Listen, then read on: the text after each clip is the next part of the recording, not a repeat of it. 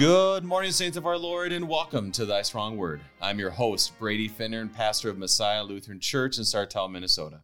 Thank you for tuning us in this morning on Worldwide KFUO. Christ for you, anytime, anywhere.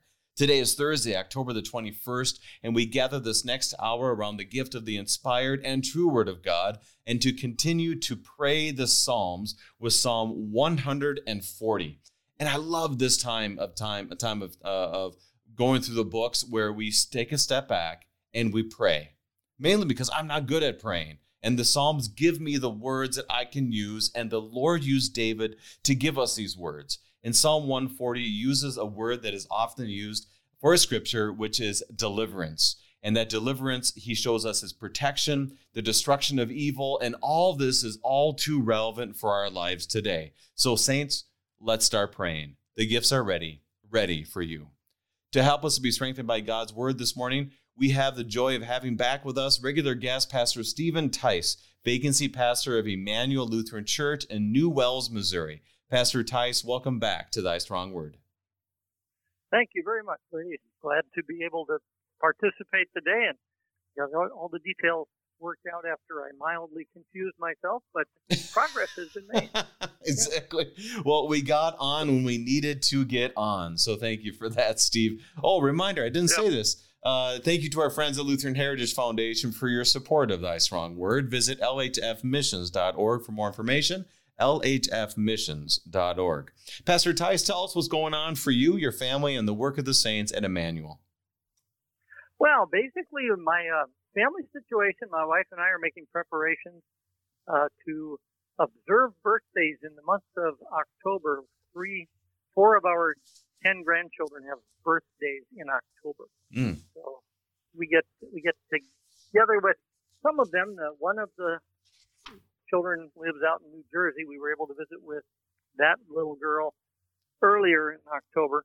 Uh, and the other three all live in the metropolitan St. Louis area, so we'll be able to see them in close proximity to their birthdays. So that's that's the family stuff going on for us. Um, the other minor detail is as the weather changes, my wife and I adjust our schedule and have to do some some uh, fixing up of things at our house and, and closing down some things that are open for the summer. And I'm reminded of you know the passing of seasons and the passing of time. And there's there's an old expression that you've heard before in Latin, tempus fugit, mm-hmm. which literally comes out time is running. We in English we say time is flying, but if you want to be real consistent, time is a fugitive because it's running away from something, and that something is the end of the age. So, uh, a reminder to me as we move into the autumn months that God's promises that He's coming back. But as long as He's not back yet, summer and winter seed time and harvest won't fail. So the corn and the beans are coming off the fields right now. God's keeping his promise. Oh, absolutely. And it is a beautiful time of year, as you're saying there, but also here in Minnesota. For us, um, and this is a little bit, we were t- discussing this before the program, but tomorrow I'm going to be in Concordia, Missouri, in Missouri, um, visiting my daughter at St. Paul Lutheran High School, a place that you lived, where you went to high school as well. So, um, anything I should try to to find, or is there any memento to Pastor Tice somewhere, some coming up monument or anything? There are no monuments. I'm certain of that one. but but if you look around uh, and there are old pictures on the wall, I'll be in a few of those. But uh, oh. uh, you know, that's, that's a little bit of hunting and searching. So other than that, um, bunch of people I know that live in that town.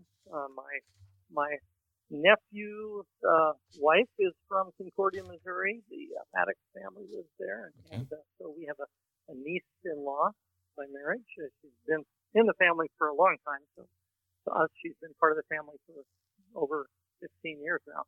Um, so you know, we have we have ties through marriage to the people of Concordia as well. So that's uh, a nice a nice memory for me to go there. Absolutely, you are a Concordian, we'll say a Concordian. So. So, Pastor, as we join together today, as we search the scriptures, can you begin our time in prayer? Absolutely. In the name of the Father, and of the Son, and of the Holy Spirit. Amen. Amen. Good and gracious God, we rejoice that you have become our joy and our strength.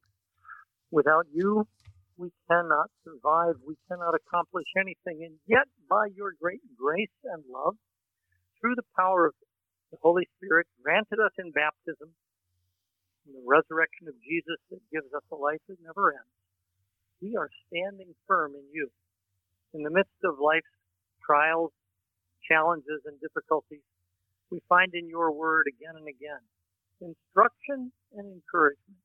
We ask your encouragement for all those struggling now. We ask your presence and peace with those whose lives have been disrupted because of pandemic or job changes or schooling challenges or simply changes in relationships or health. All of these changes come constantly in our life, but none of them is a surprise for you. Through your word and by your spirit, guide us to see that you are with us all the time, that in Jesus our Savior, we strongly endure. In Christ's name we pray. Amen. Amen. If you have any questions for us as we look at the Psalms, uh, either Psalm 140 or any other Psalm, drop us an email, kfuo at kfuo.org, kfuo at kfuo.org. Pastor, to start our study this morning, um, I wanted to ask this question of you. Is we've done the Psalms together before, so why are the Psalms important to the Christian?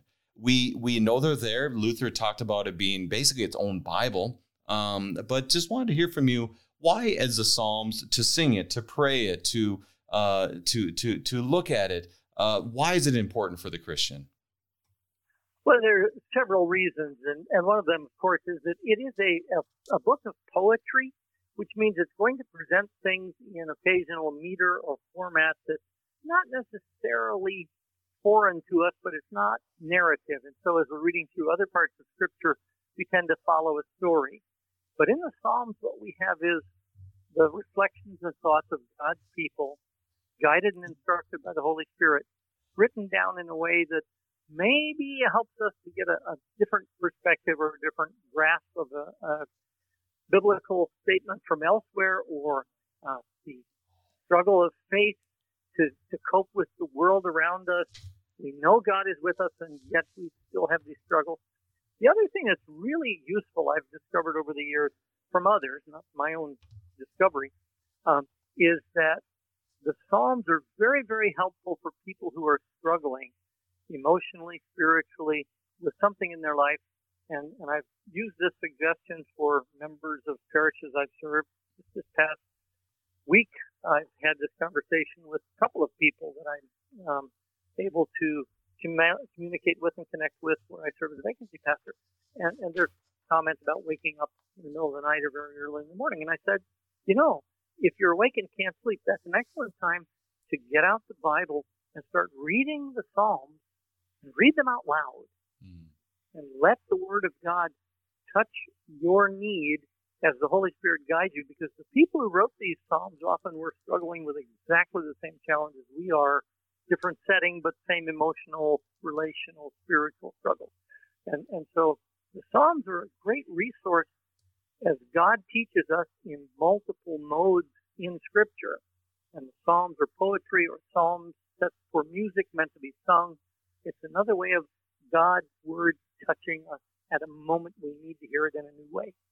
And, and the Psalms have that function for us.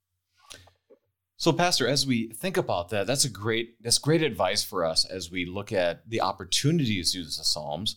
Is to look at it um, as when we do pray the Psalms, that we think of the people who wrote them, mainly David and others, that we do see and capture the emotions that they're feeling and that idea of deliverance or of need of peace or comfort and what a great advice that is that when you're struggling to sleep, well, my goodness, how many times in the Psalms is it basically, Lord, I'm struggling here, help me? And what better time to do that when we are, um, when tons of stuff is going through my mind when I'm trying to get some restful sleep. So, so Pastor, on that note, I want to begin our time in prayer, and that prayer is to pray the Psalm itself. So, Psalm 140 that I will read the psalm. I'll end with the Gloria Patri, giving glory to our triune God. And for you, our listeners, to remember that this is a time of prayer, which often throughout my day, I know I struggle to pray. So here is the opportunity as the Lord gives us the right words. So, a psalm of David to the choir master, Psalm 140. I will read. Deliver me, O Lord, from evil men. Preserve me from violent men, who plan evil things in their heart and stir up wars continually. They make their tongue sharp as a serpent's, and under their lips is venom of asps. Guard me, O Lord, from the hands of the wicked. Preserve me from violent men who have planned to trip up my feet. The arrogant have hidden a trap for me, and with cords they have spread a net. Beside the way they have set snares for me. I say to the Lord, You are my God. Give ear to the voice of my pleas for mercy, O Lord. O Lord, my Lord, my strength of my salvation. You have covered my head in the day of battle. Grant not, O Lord, the desires of the wicked. Do not further their evil plot, or they will be exalted. As for the head of those who surround me, let the mischief of their lips overwhelm them. Let burning coals fall upon them. Let them be cast into fire, into miry pits, no more to rise. Let not the slanderer be established in the land. Let evil hunt down the violent men speedily. I know that the Lord will maintain the cause of the afflicted and will execute justice for the needy. Surely the righteous shall give thanks to your name, the upright shall dwell in your presence. Glory be to the Father, and to the Son, and to the Holy Spirit, as it was in the beginning, is now, and will be forever. Amen. Amen. Now, pastors, you look at Psalm 140. Is there any background information that you found, or interesting theories, or uh, to the choir master? Obviously, this was for song as well. Anything that you found? Well, we have.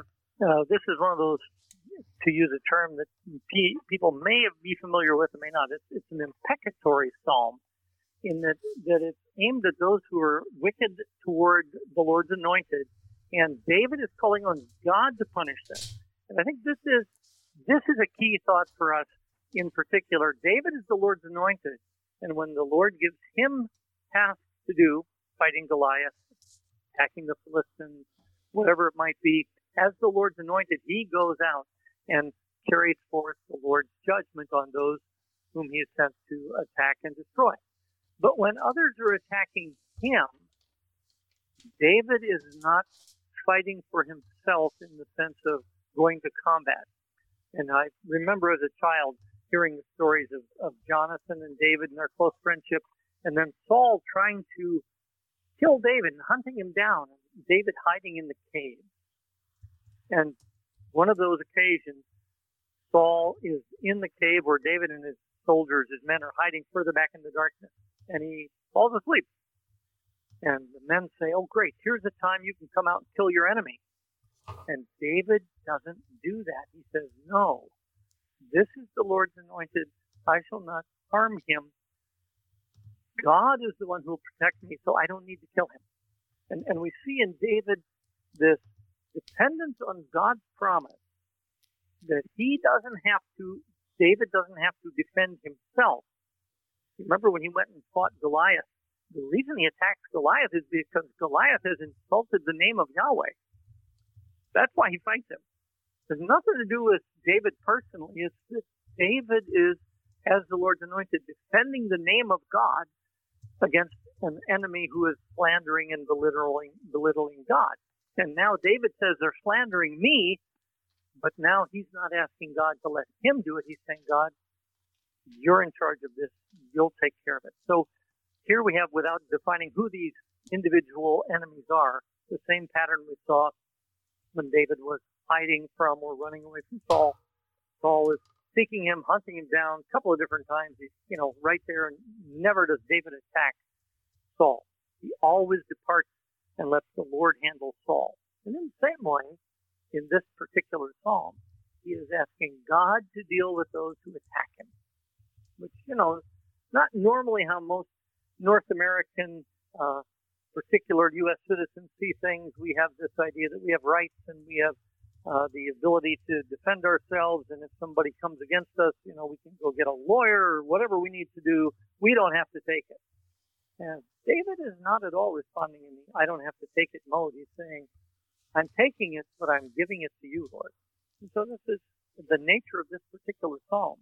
And most of the imprecatory psalms is, God, go get him. Not, I'm going to get him. God, will get him. So I, just thought that was a key thought in David's mind as he's saying these things. God will do the, the work that needs to be done. David doesn't have to do it. And this is an important reality for us because as Americans, we do have a tendency to say, well, I can protect myself. So I will fight evil in, in whatever way that we think that we are able to do this. But rarely will we pray, Lord, take away that evil, like calling it out by name, calling this out. Um, and so it is an important reality for our prayer life that we can pray for the Lord to deliver us from evil, meaning that He takes away the evil. This goes back to the Lord's Prayer, and and that is a that is a, a good reminder for us that um, not only can we protect ourselves, but we can pray that the Lord would take away specific evils from our lives, which sometimes can be um, violent people from our lives as well. So I, I just think that's an it's an aspect that I typically do not pray for, and He reminds us that we can today. Any other um, mm-hmm. introductory thoughts you have, Pastor? Well, um, as again we, I mentioned earlier, we're looking at Hebrew poetry, and, and one of the things that we tend to do is, as English-speaking people, is we tend to read them as verses and just work our way through, and that's okay. But one of the things I uh, was instructed by a, a scholar who's, you know, actually gifted in Hebrew as opposed to you know, somebody like me who who can read the stuff and look stuff up but not gifted in it. Hmm. Um, the pattern that normally shows up in Hebrew poetry is that the main theme of the poetry and in the Psalms will be in the center verse, not the first or the last, but the center verse. So if you work from the, the front of the psalm all the way through the end, this particular psalm, as we divide it into verses in, in the, the translations we use, has 13 verses, or if you want to call them stanzas, but if you go with, with the words and then go to the middle of those words, what would be verse number seven? There we find really the key central theme of this particular psalm. And I think it's always helpful for us when we read another language translated into English to ask the question, what are the rules of that language when it comes to how they assemble or construct things? Uh, you know, the, the use of, of verbs, for instance. When I was very young, which is no longer the case, my wife and I were given a wedding present by some of my classmates in college. They bought us tickets to the premiere showing of the movie Star Wars, subsequently renamed A New Hope. Um, but we went to that movie, and there was this weird guy Yoda who put puts his verbs at the end of the sentence which is the way German is put together. I discovered later that, that when they translated the Star Wars movie into German, they had Yoda speak with his verb structure the way we speak in English to make him different from the German version of the movie. Ah. Anyway, the point the point being that that we get used to thinking in one language, and it's helpful if there's another review of, of a different language that says take a glance at how these people put things together. So when we do that, we go to verse 7. Um, and, and what we find there is, is the, the real theme of this particular psalm. And I'm going to read it right now, but then we'll, we can go back and, and pick up with, with the beginning as well. O Yahweh Adonai, and that's God's name, mm-hmm. and identifying him as the one who is my Lord, the strength of my salvation, you have covered my head in the day of battle, and that's the key. David says the Lord is the strength of his salvation, and the Lord's got him covered. And I think immediately of Paul's reference in Ephesians 6, the helmet of salvation and the breastplate of righteousness. Mm. You are the strength of my salvation, the helmet of salvation. You've covered my head. And, you know, the thing thing that's always true is that when Jesus is teaching and, and speaking, he is almost always referring to, if not literally quoting, something from an Old Testament section. And Paul, having been raised in the tradition of the Pharisees and an expert in in the law of God, would have known the Psalms as well. So that when he uses that imagery from the Roman soldier people are familiar with, he's also drawing from the Psalms. This is the salvation that is our strength that covers our head, protects us. Because evil wants to come down on our head. And, and you go into a construction zone sometimes and they say you can't go any further unless you put a helmet on. Well, the Lord's covered us with a helmet, the strength of His salvation. And that, that gives you and me this protection in time of evil. So, but just uh, again, going back to the idea that the center of the psalm is is the key theme for the whole psalm, and then pulling that to the New Testament, where again that same phrase, helmet of salvation, strength of my salvation covers my head.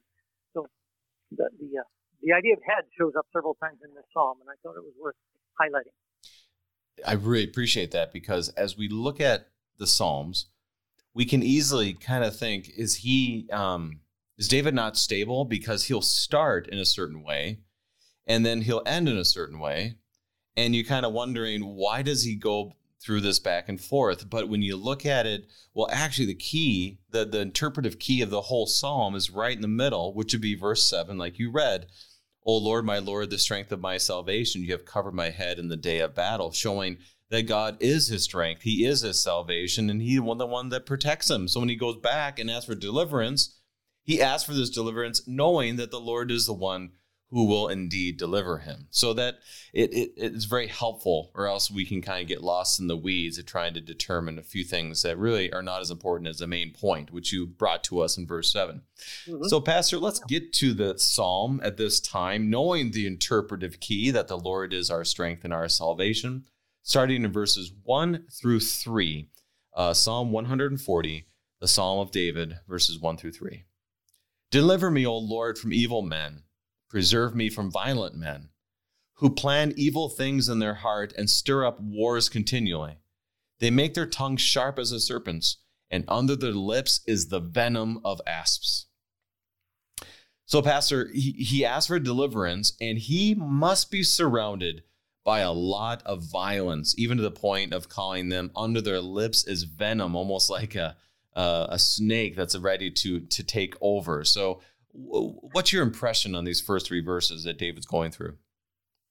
Well, as, as he's looking at this, we see the, the, the poetry aspect of, of the phrases evil men, violent men, and then the tongue as sharp as serpents, and under their lips the venom of asps. This again is poetry uh, repeating and, and couplets or doubling chiasms, as we sometimes say in Hebrew.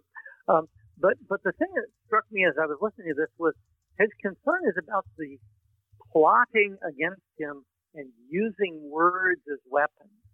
It's not so much that the men themselves are violent, but they're coordinating or effort is being made to get others to gang up on David or to disrupt. And I think of the time when Solomon, I'm sorry, Absalom was beginning to plot his rebellion and, and the realization that that this involved a group of men who were willing to say David needs to be deposed.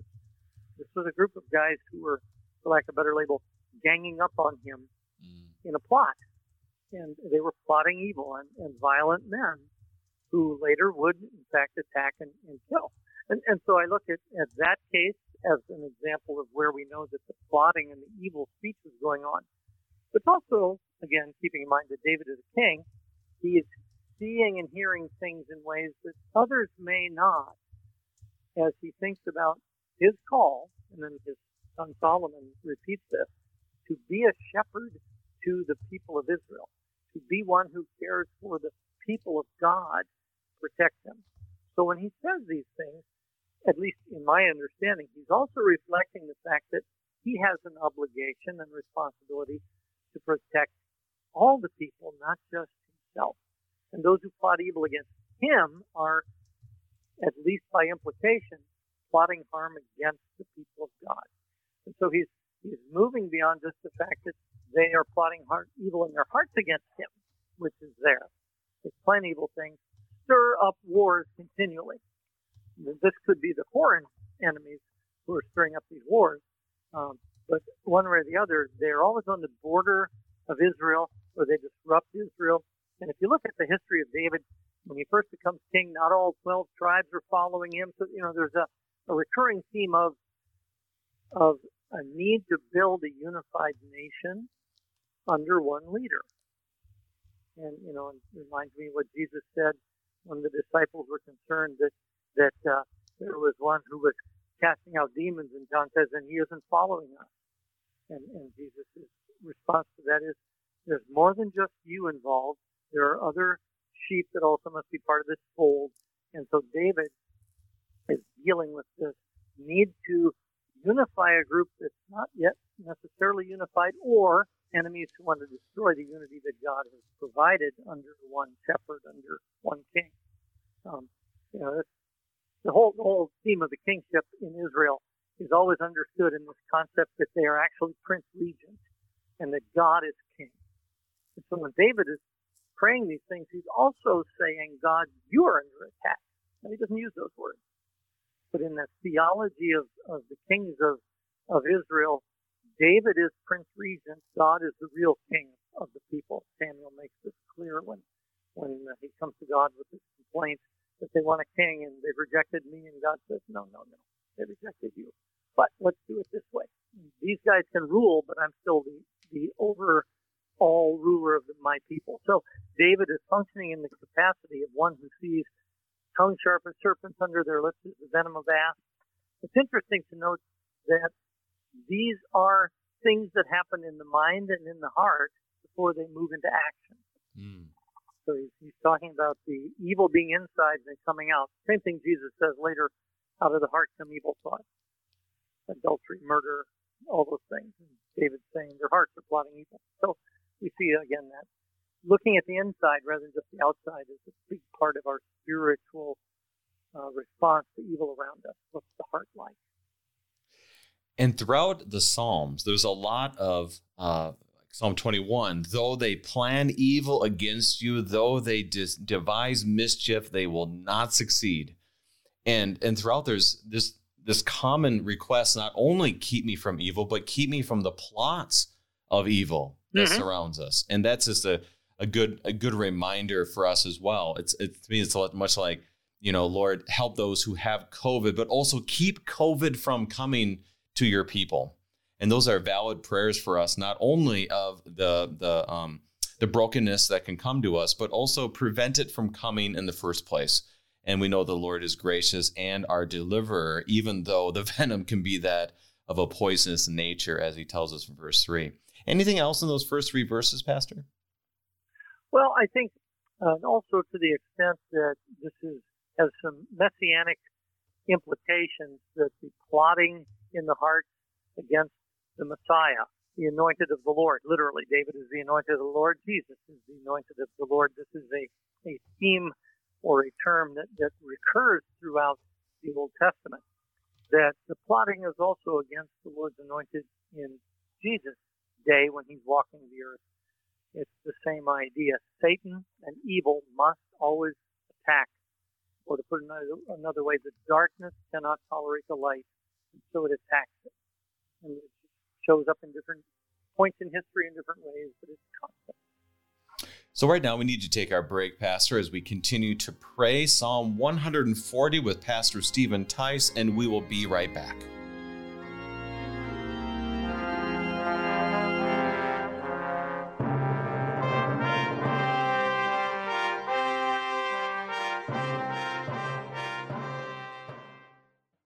Take a look around you. Look closely. Immigrants in the United States and their U.S. born children now number about 81 million people, or 26% of the population. So chances are there's someone right in your community who doesn't speak English as a first language and who doesn't know Jesus. The Lutheran Heritage Foundation can help by providing you with free Lutheran books translated into over 90 languages. See their complete list of catechisms and Bible storybooks at lhfmissions.org.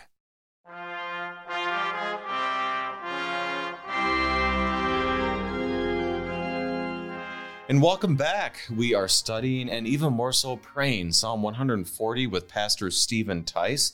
And, Pastor, as we've looked at this, I've always had this question, and I have never really gotten a good answer. Maybe you'll have a good answer for it. Is that throughout Psalm 140, you have the word Selah or Selah. Um, right after verse mm-hmm. 3, right after verse 5, right after verse, uh, let's see, 8. And should I be reading that when I read the psalm? Um, is that something I should include yeah, or not?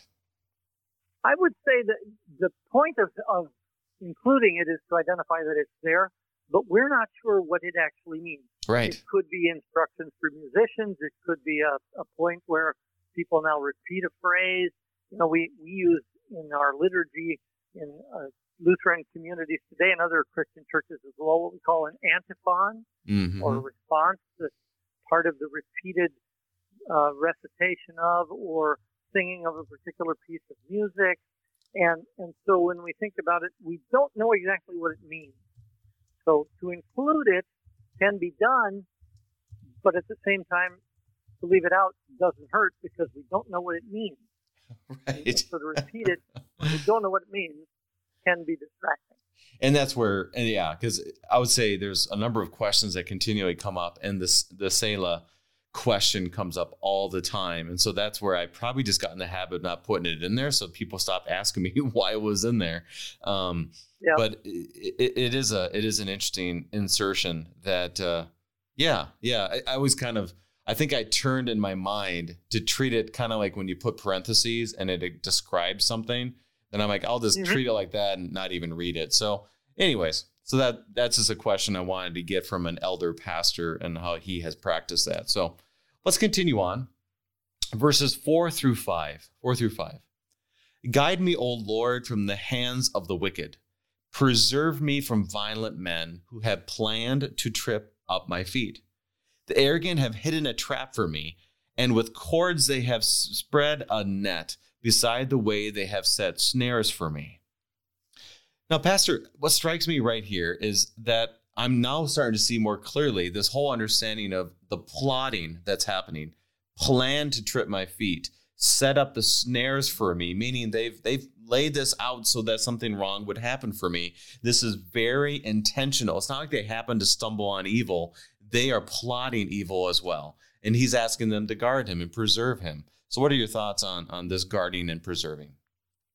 Well, part of what part of what David is asking for is for the Lord to help him see where the snaps and the, and the traps and the snares and the nets are, so that he can avoid them. I was uh, reading recently um, about a, a soldier who had been on the uh, island of Luzon in Bataan during uh, World War II, and rather than join the surrendering group, he and several others asked permission really to to go off into the, the jungle and and not be taken prisoner. And that's one of the things he did. And, and in this discussion, he was talking about a group of, of people indigenous to the Philippines that they were able eventually to connect with who lived up in the mountains. And they, for their own protection and for food purposes, this particular group of people had developed what they called bear traps or um, what you and I would call a kind of a, a um, spring-loaded trap uh, with sharpened sticks, etc., so that they could catch the bears, uh, the you know sun bears uh, in that part of the world, and and use them a for protection, so that they could run away from the bears, and b use them for food. And the thing is, they they hit them in such a way that people not used to the jungle wouldn't even know they were there until it was too late and the trap got them. And so part of what David is praying is that the Lord helps him to see these snares and nets, not just that they're out there. Um, you know, the, the Psalm elsewhere tells us the the snare of the fowler shall not get us, and and that's that's a net shot out over top of birds, so that when they fly up, they catch themselves in the netting, and then and they can't fly any further. Part of what I believe David is asking here is that the Lord give him wisdom not to foolishly walk into one of these dangerous situations, thinking ahead of time he can handle it. And, and you know, the challenge of my pride that says, yeah, you, you can cope with all this. I think to a certain extent, David is also saying, Lord, help me in humility to be delivered from these traps and snares, not because I see them, but because you protect me. And, you know, the arrogant have hidden a trap for me, and he's asking the Lord to keep him from being arrogant, too. So the, the whole understanding of trusting in God completely, being a dependent on God to protect him, not just from the attacks, but also the plots that otherwise he wouldn't even see until it was too late. Now, this is an interesting thought for me as we say that is how would you describe how this prayer would relate to us today? We obviously see the Lord as our strength and salvation. He covers our head in battle, meaning you know, the battle of the devil, the battle of evil, the battle of all of that. But any thoughts on on how this this plotting and everything else happens today? Yeah, I think are a couple of ways it happens. One is there are those who spiritually want to ridicule or belittle our Christian faith. They uh, will attack it using arguments that it, it has no scientific basis, as if science is the proof of reality. You know, science tests facts, but it, you know, doesn't test truth. Um, and, and so recognizing that the arrogant men, that phrase helps me think of those who say, well, if you believe in biblical teaching, you're a weak person and you need a crutch. Well, why is a crutch a bad thing? If you have a broken leg, you need a crutch, don't you? If you have a broken spirit or a broken spiritual life, you do need the crutch. And the arrogance says, I need no crutches. And so what, what God gives us now is the, the humility to say, I need your protection from those who plot against me. And it can happen in, in social settings. It can happen in, uh, in interaction in our communities. You know, I think about some of the things going on in our, in our political realm today and the whole discussion around the issue of abortion, aborticide. Uh, those two things are not exactly the same. Spontaneous abortion is a medical procedure of a body that can't carry a baby to term. Aborticide is a human intervention to cause this child to be expelled from the mother's body. And you know, sometimes we give up the, the whole argument before we start because we don't use the right terms. But but the argument that it's okay, it's it's control of the body that matters, and then there are those right now who are asking the question, well, is if that's consistent logic, can we apply it in other settings? And we have to be careful that we don't get trapped into thinking now we can win because we can use their argument against them. We have to recognize that we are called to love people. And in doing that, we have to humble ourselves. And, and those are, those attacks are out there. There's a real danger for, for me mostly anyway. I don't know about you is, is to become arrogant myself and think, well, I understand this better than they do, so I can explain it in ways that will confound them, rather than trusting God to lead me to the right way to deal with it. And, and so the, the attacks are there, and, and there are certainly false religions out there attacking Christianity or claiming that, you know, Christianity is one of many in any way gets you to, to eternal life, which again, sounds real nice, but it doesn't match what God tells us in Scripture. And this reminds me of Psalm 141, which we went through yesterday with Pastor Sean Cum, is that verse 3 of 141 Set a guard, O Lord, over my mouth, keep watch over the door of my lips. And that really goes with how you're talking about. We pray, Lord, preserve us in these things. And when we do have to address them with words, that we say the right words, which I love how he talks about the door as door of my lips, meaning shut the door mm-hmm. before yeah. you talk. Shut the door. so take the key, latch, you know, lock it up and throw the key away too. Absolutely, yeah. cover it up. You know, yeah. and and that's just a good reminder for us. Thank you for um, bringing those important topics uh, to light as we look at evil that does surround us. And Lord, keep out the evil in our lives. So we'll continue on verses six through eight. Six through eight. I say to the Lord Yahweh, You are my God. Give ear to the voice of my pleas for mercy, O Yahweh. O Lord Yahweh, my Lord, the strength of my salvation, you have covered my head in the day of battle. Grant not, O Yahweh, the desires of the wicked. Do not further their evil plot, or they will be exalted. So, so let's start with verse six. Is I say to the Lord, give ear to the the voice of my pleas for mercy, oh Lord. He really, I mean, this is where um, he really lays out that he wants the Lord to listen to him. So, uh, describe that to me. That that's something that always fascinates me about the Psalms is that he pleads to the Lord, and you're kind of like, well, the Lord hears everything. Why are you telling him, mm-hmm. listen to me? What are your thoughts? Well, he's, he's expressing the, the depth of his dependence on God, give ear to my cry or my plea. The voice that I'm using, and, and I think this is part of what's going on here, what I mentioned earlier, speaking the, the Psalms out loud, David didn't write this psalm to be read silently. He actually wrote this to be said out loud, first and foremost for himself, but then as part of the people at worship. And so understanding that we use words and God hears our voices. God gave us voices so that we might call on Him. Call upon me in the day of trouble. I will deliver you and you will glorify me. So we literally call upon Him and then we say, Lord, keep your promise. Mm. You said you would listen to my voice. Now, Lord, keep the promise you've made. And, and the voicing of the plea is, is an act of faith that says, I trust you'll, you'll hear and, and answer because you said you would. And I think that that's always a, a statement of faith when he says, Give ear to the voice of my plea. You are my God. Yeah. Just like yeah. you said. Mm-hmm. I will be your God. You will be my people. You're my God. Okay. Here it is. I believe you. I trust you. Help me out.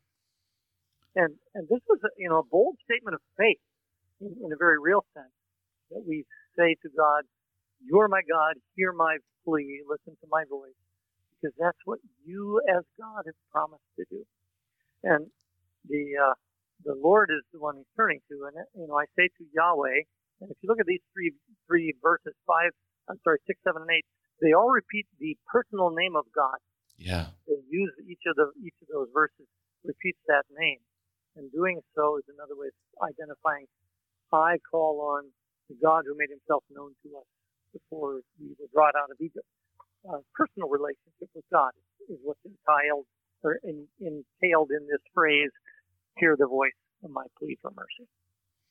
And I imagine him writing this because of all the um, evil that's surrounding him. Verse 7 that he might be praying, not necessarily with a strong, uh, confident voice, but maybe in despair. Oh Lord, my Lord, you are my strength and my salvation. You have covered my head in the day of battle. But it does not mean he's saying that with full confidence, beating his breast and telling everyone how much faith he has. He's probably saying it more of, Lord, have mercy upon me. I, I, I know that you are my Lord and my salvation. And I see this in in my own life when I've visited the saints during difficulty. That had one person tell me once, I'm really not happy with God and him and I are not on a great speaking terms at this time. And and I've seen that process with this certain individual for a few years of back and forth. And recently, that individual has come back to, to church and has taken communion for the first time, really, in a long, long time. And it's not because they lost faith; is that they are doing an imprecatory um, um, lament psalm in their life of, of, of exactly what David's doing he knows that, and this person that I'm speaking of knows that the Lord is his salvation. But yet mm-hmm. it doesn't mean that right now I'm not real happy with you, Lord. And I think that is yeah. a very helpful lament, grief that we need to allow people to do.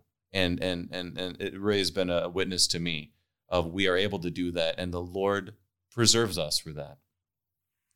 Yeah, and and the David's statement in verse eight: "Don't grant their desires and further their plot, or the wicked will be exalted.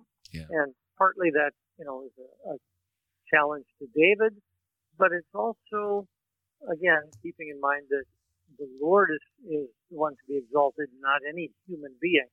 Uh, but, you know, we look at the world, I was thinking earlier when I was reading this about Habakkuk, and Habakkuk statement, okay, I look around, Lord, and the righteous suffer and the wicked prosper. What are you doing, God? Um, and then he says, I will wait and see what God will answer his, his statement is, it doesn't make any sense to me. I'll see what God has to say. And, and here David's kind of approaching that same theme. Don't let the wicked prosper because that gives them, um, well, I'll use the word street cred, um, in a way that, that disrupts the world around us. So, So, Pastor, as we look at verses six through eight, uh, I want to keep moving forward. We, um, but any last thoughts? Because, like you said, this is kind of the central theme of the book. Oh Lord, my Lord, the strength of my salvation. Um, any last thoughts you have about this central theme before I move on? Well, I think I think the, the central focus here is the strength of my salvation is that God is on my side. The strength is not that I can handle everything coming up. It's that God's going to handle it for me. And the, the other side of that talking with somebody earlier this week about this whole idea of when is the day that the Lord says you don't need to fight anymore, you've crossed the finish line, welcome home. You know, our human intelligence wants to make that a particular moment when we're doing well and everything's going our way. Mm-hmm. And you know, sometimes the Lord says, okay, fight's over now, come on home. And the people around us look at all the things going on and say, wow, that was a terrible way to die. And, and the way to die is in faith in Jesus Christ. And as long as we have faith in Christ when we die, we use the, the term in Christian theology, we die a good death. No matter what the situation was with our finances or our relationships with the neighbors or how things were going at work, you know, people get stressed out, they get challenged, they go through really tough times. And in the midst of those tough times when they haven't worked their way through it all yet, they die. And human nature says, oh wow, you know, they, they didn't they didn't manage to settle things before they died. And the truth is, the Lord settles it. Ah. And He is the strength of our salvation, not our own accomplishment. So every once in a while, you know, the Bible gets a hold of me and, and turns me around and says, You're looking at the wrong thing. And here David is saying, You have covered my head in the day of battle. Don't grant what the evil wants, but you're still the strength of my salvation. No matter what you do with them, I'm safe. So let's keep moving forward as we know that the Lord is the one who keeps us safe and he reveals that to us. We'll read verses 9 through 11. As for the head of those who surround me, let the mischief of their lips overwhelm them. Let burning coals fall upon them. Let them be cast into fire, into miry pits, no more to rise. Let not the slanderer be established in the land. Let evil hunt down the violent men speedily. So here he gets pretty explicit. He he is he is not asking for the Lord to protect him from evil, but to go after the evil ones. The burning coals will happen. I mean, he's not he's not being mm. particularly Minnesota nice in these verses. So what's happening? No, no. This is this is a little bit more. Uh, gotta be careful. I don't insult anyone. A little bit more uh, coastal blunt. There you go. Um, yeah. But but I think the key thought here is he's saying, let the mischief of their lips overwhelm them. Let them get what they are plotting for others. Give to them what they think others should be given. Let them experience it for themselves so that instead of the wicked prospering. And verse 11, let not the slanderer be established in the land. That phrase, be established, know, that's pretty much saying get a not just a foothold, but get a firm foundation. So so let them not be the ones who now stand. And and when that happens, then the others will all suffer. Once the wicked are established in the land, once the slanderer is able to smear everybody. You know, I think about the challenges. You're familiar with the term yellow journalism. Mm-hmm.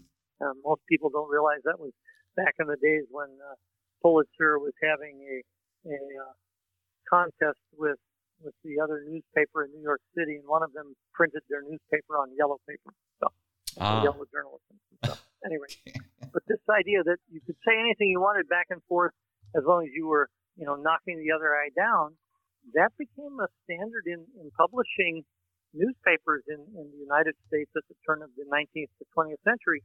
And then there were standards that began to be applied, like libel and slander. You could sue people for that. David's saying, Lord, don't ever let it get that far. Protect us from those things. Let burning coals fall upon them. You know, Jesus says the same thing. In so doing, you will heap burning coals upon their heads.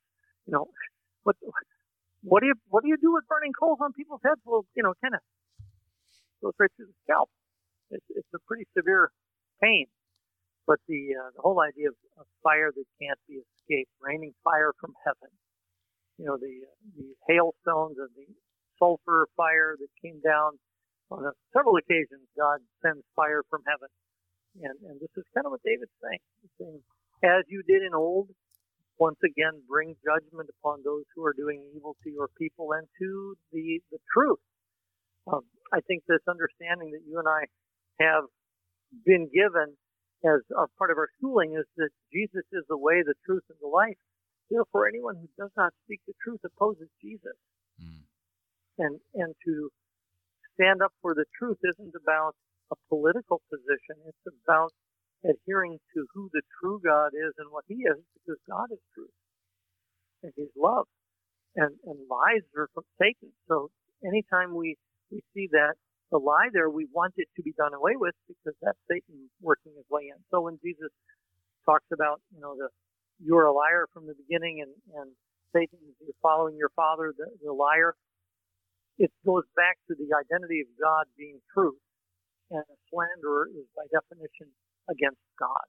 And so David, once again, is saying not the person, but the proof that they're on God's, uh, they're opposing God needs to be dealt with, as opposed to get the person, get what they're doing so that it doesn't get established in the land. Instead, establish your word and your truth. And that's what we pray for too, mm-hmm. that the mm-hmm. Lord's word would be established and, and that his truth would enable us to continue to show others the light of God's love. And that's, you know, that's what we're after. And I do, I think a, prayer that I've heard from people is something along the lines of, Lord, that person, I give them to you, and I'm going to let you deal with them. And and mm-hmm. that's dealt. That's that's probably the Minnesota Nice version once again. Um, but it is asking, Lord, if there needs to be fire that comes down, uh, we're going to leave that in your hands. Um, and that's one of the mm-hmm. powers of David's prayers. Like you said so well, that David was not one who went after Saul, um, but is one who patiently waited on the Lord. He had his chances, no doubt about it. I mean, there's a number of those times that he had the chance to take Saul down, and he trusted that the Lord would work it all out. And that's something that um, is, is a good witness to us as well. Pastor, anything else before we get to the last two verses? We have about five minutes left in our time. Well, that was just something that, that I was looking at and, and thinking about at the end of verse 5 when we were talking about the arrogant that have hidden a trap. And here we have the head of those around me, the mischief of their lips, let the, let their own words get them. And, and the idea that an arrogant individual is the one who's going to think that they can speak their way into a position that will give them an advantage. But the thing that it says is that they have set snares beside the way for me. They can't set them in the way. And so as long as you and I are walking in the way of the Lord's truth, the snares can't get us. And so the slanderer and the, the mischief of their lips is the attempt to get you and me to step out of the way of God's truth, and then their, their snares or traps can get us. But as long as we maintain the truth of God's word as our source for what we're doing, then even though it may not be popular, you and I can be confident that we are walking in the Lord's way. And I think this understanding, uh, let evil hunt down the violent man speedily. That's another way of saying, let Satan get them. Absolutely. So let's. Let's, pretty hard. That is. It, it really is, and that's where I have a hard time thinking about these prayers when I would use them. But I, well, first I pray I don't have to use it. But second of all, yeah. I pray for the wisdom when I do. So let's continue on 12 through 13 as we round out Psalm 140. I know that the Lord Yahweh will maintain the cause of the afflicted and will execute justice for the needy.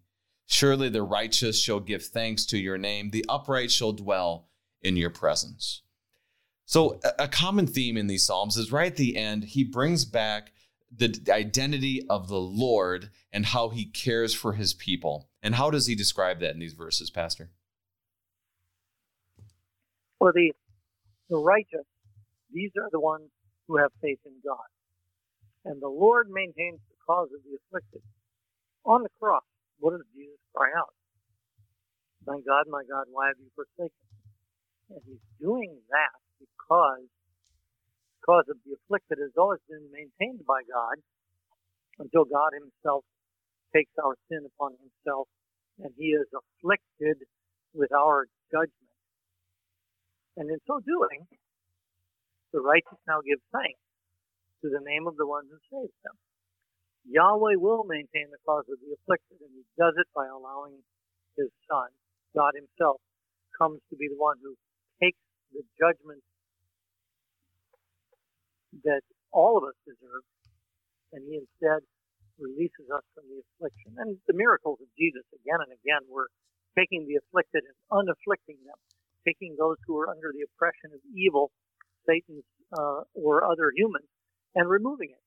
And in so doing, he was continually maintaining the cause of the afflicted and executing justice. He fed the hungry. He healed the sick. His justice, his mercy, once Christ pays for sin, he brings us the relief we need. And that's his promise to you and me in the midst of whatever we're going through, whatever challenges any of us as Christians encounter. The promise of the Lord is that he will indeed execute justice for the needy in Christ Jesus. Not necessarily in the relationships with other people in the world, but through what Christ does for us, we always have this assurance. We give thanks to Yahweh because we will dwell with him forever. Pastor Stephen Tice, vacancy pastor of Emmanuel Lutheran Church in New Wells, Missouri, bringing us God's strong word from Psalm 140. Pastor Tice, thank you for being our guest. Thank you. God's blessings with you. Saints of our Lord, keep praying, for the Lord is our deliverer. He's the one that preserves us, He's the one that protects us, and He is the one who will maintain us and execute justice, all on account of Christ. We are able to say, Give ear to my prayers, O Lord, for you are our strength and our salvation. It's not only the middle of this psalm, but it is the center of our life. He gives us the strength, for He has saved us in Christ.